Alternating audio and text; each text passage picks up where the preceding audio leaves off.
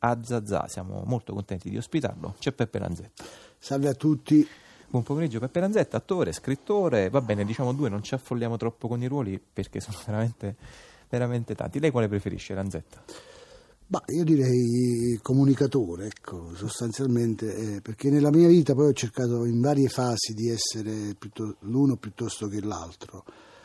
Mm, mi piaceva fare l'attore e ora che ho un po' mollato eh, magari ritorno a essere protagonista in un film, quindi cioè, il rapporto è con le ansie, con le con le cose che tu, come dire, eh, quando tu volevi, volevi, il successo, volevi la, la, notorietà, a un certo punto certe cose non, non sono arrivate per come tu volevi. Allora le, le hai un po' mollate, però sostanzialmente poi il cammino è lungo, tortuoso e mentre fai altro poi ti rendi conto che devi andare su un red carpet dici ma, ma non è che mi interessa poi tanto, però ci devi andare perché fa parte del gioco. Un cammino, quello di Peppe Ranzetta, che a volte si articola, si sostanzia anche attraverso la produzione letteraria di un libro. Eh, è da poco in libreria Sognando Lavana, lo ha pubblicato la casa editrice 100 autori. Senta Ranzetta, mi colpiva che la struttura, diciamo così, narrativa sì. di questo romanzo fa uso di un condominio, di un palazzo, sì. di cui si raccontano le storie eh, degli inquilini, che è anche la scelta fatta da un altro eh, narratore di periferie, in quel caso le borgate romane, penso a Walter City nel libro Il contagio per tacere naturalmente di maestri come George Perec. Come mai questa scelta immobiliare? Beh, sì, in realtà praticamente tutto nasce da uno spunto, se vogliamo, mm, eh, post cabarettistico, nel senso che a un certo punto io guardando un po' la televisione, vedendo che si beccavano i nostri politici come galline in un pollaio, cioè, la sera pensavo, dico, ma non sono diversi dalla signora del primo piano, da quella del terzo, dalla signora che fa la pastiera in un certo modo e litiga con quell'altra perché una ci mette il grano intero, l'altra il grano passato. Quindi ho immaginato questo scenario eh, nostro um, politico, diciamo quest'Italia eh, povera patria, un po' come una sorta di condominio di persi dannati e disperati che però hanno voglia di vedere se domani spunta il sole. Quindi sostanzialmente il condominio diventa una metafora del paese e, e la protagonista pur di scappare da questo condominio sogna, sogna a Lavana, sapendo che ci sono delle difficoltà anche lì, ma principalmente perché lei ha bisogno di sognare qualcosa e quindi sogna Lavana perché qualcuno gli ha, raccont- le ha raccontato di cose fantastiche, in realtà è solo il mito, ecco il desiderio.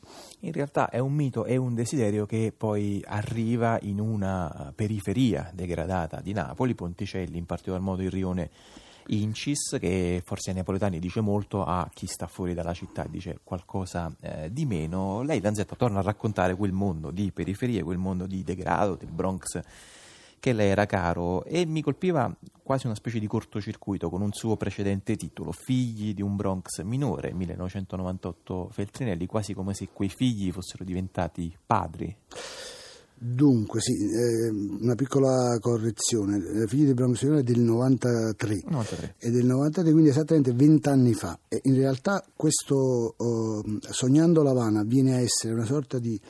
Eh, una riscrittura antropologicamente cambiata del cambiamento antropologico che c'è stato nella, nella, nella città. Cioè io in realtà come i pittori che fanno lo stesso quadro che hanno una nota uh, uh, di colore, come il, jazz, il, jazzista che usa quell'accordo particolare, tu lo riconosci, se senti il sax di Gato Barbieri, tu dici Gato Barbieri, se senti Chet Baker, tu dici Chet Baker. E la stessa cosa io credo eh, di aver voluto fare nella mia, nella mia, scrittura, un modo anche sincopato di scrivere, un modo anche ribelle, ecco, nervoso. Dopodiché eh, vent'anni fa raccontavo quella che era la mia città, quell'umanesimo, quell'umanesimo che però trovavo anche nelle, nei sobborghi parigini, tant'è che quando c'è stato il film di Kassovitz, L'odio, io oh, non mi sono meravigliato perché ho capito che la mia periferia stava a quella di Parigi come quella di Parigi poteva stare a quella di Berlino, cioè era un luogo dell'anima, non geografico. Senta Lanzetta, a proposito di eh, periferie, quando lei scrive dei margini delle eh, città, della città, della sua città, che tipo di sguardo sente di avere Ma su quei posti. Sì, sicuramente non uno sguardo... È cambiato negli ultimi anni? È più meno indulgente, più indulgente? Guarda, io ho una sorta di, uh, dire, di, di, di, carezza, una carezza della sera per i miei personaggi. Non li giudico certamente, una, è una, un'umana pietas, voglio dire, amo i miei personaggi e anche quando li amo troppo cerco di non farlo capire. In realtà è uno sguardo eh, distaccato ma amorevole.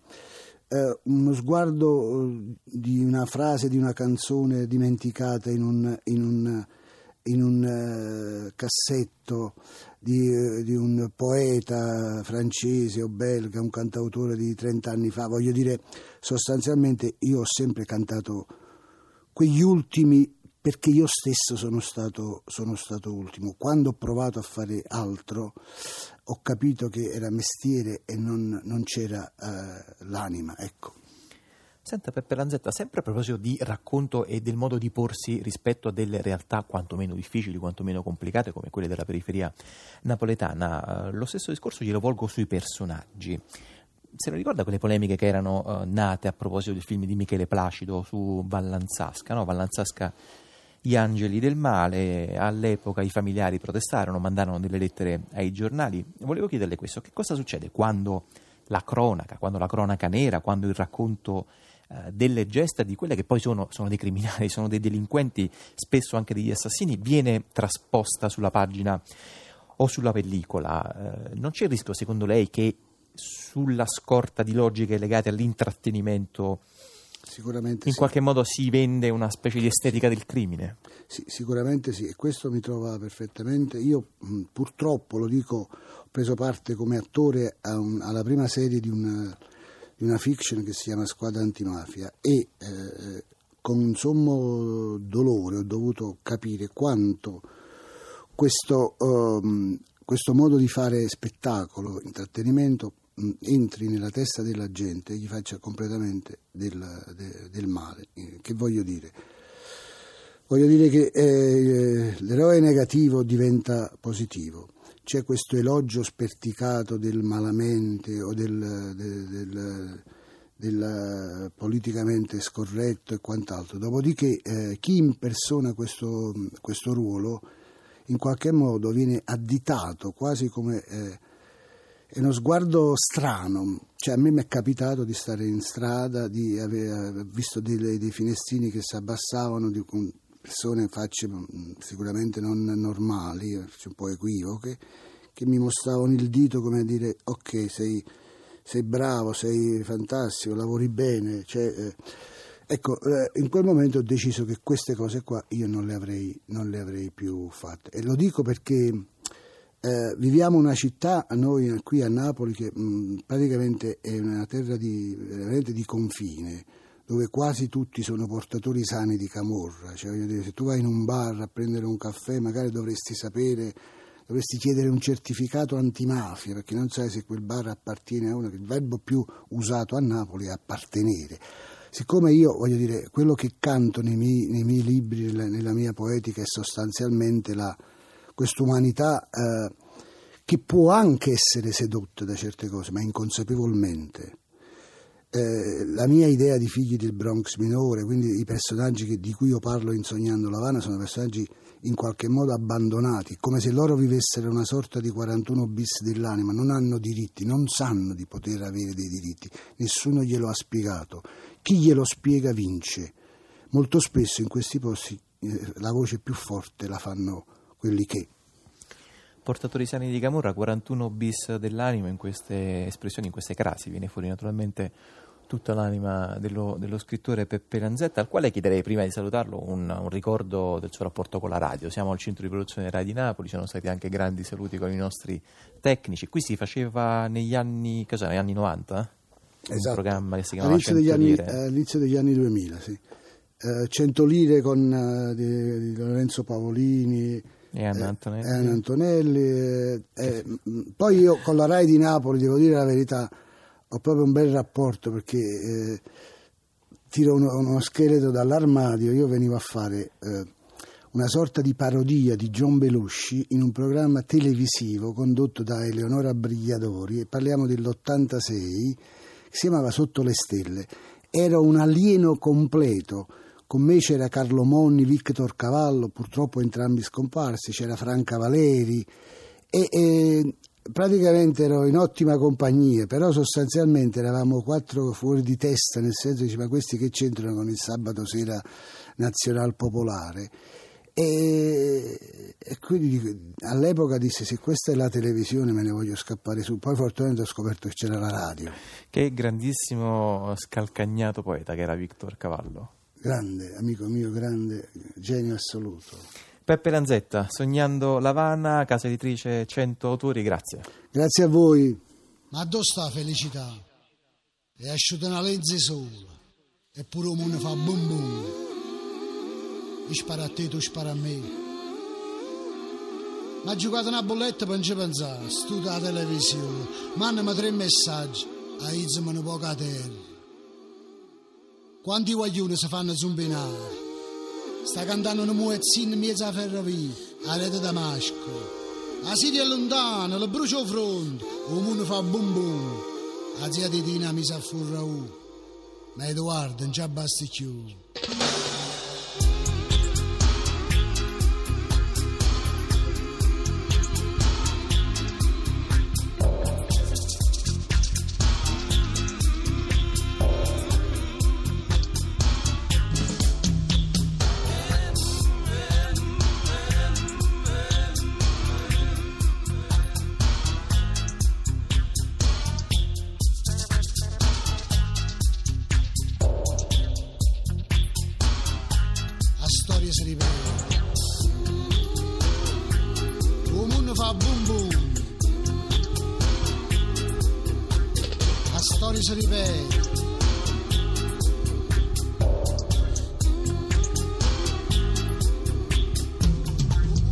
Il Oriente sta incazzato un zito d'ora senza amato. Un fuoco appicci pure i pensieri. Eppure io lesse sapere dove sta la felicità. La Russia numero un gas. La macchina non parte si passa sta varnato cuore si è gelato. Arrivano gli immigrati, non portano la moneta, te ne famma peggio di me. Un panino con kebab, bastisce casa non trova pace. E intanto la zia di dire pure stamattina si fa croce.